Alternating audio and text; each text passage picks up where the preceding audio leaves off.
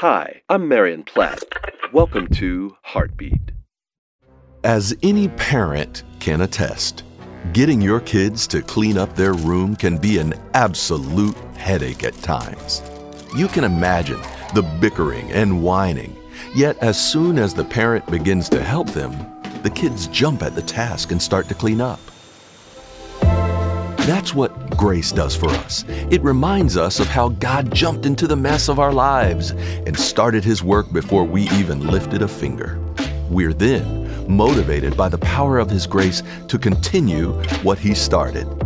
The moment you accepted Christ into your heart, He started a work. And in the Apostle Paul's words, being confident of this, that He who began a good work in you will carry it on to completion until the day of Christ Jesus.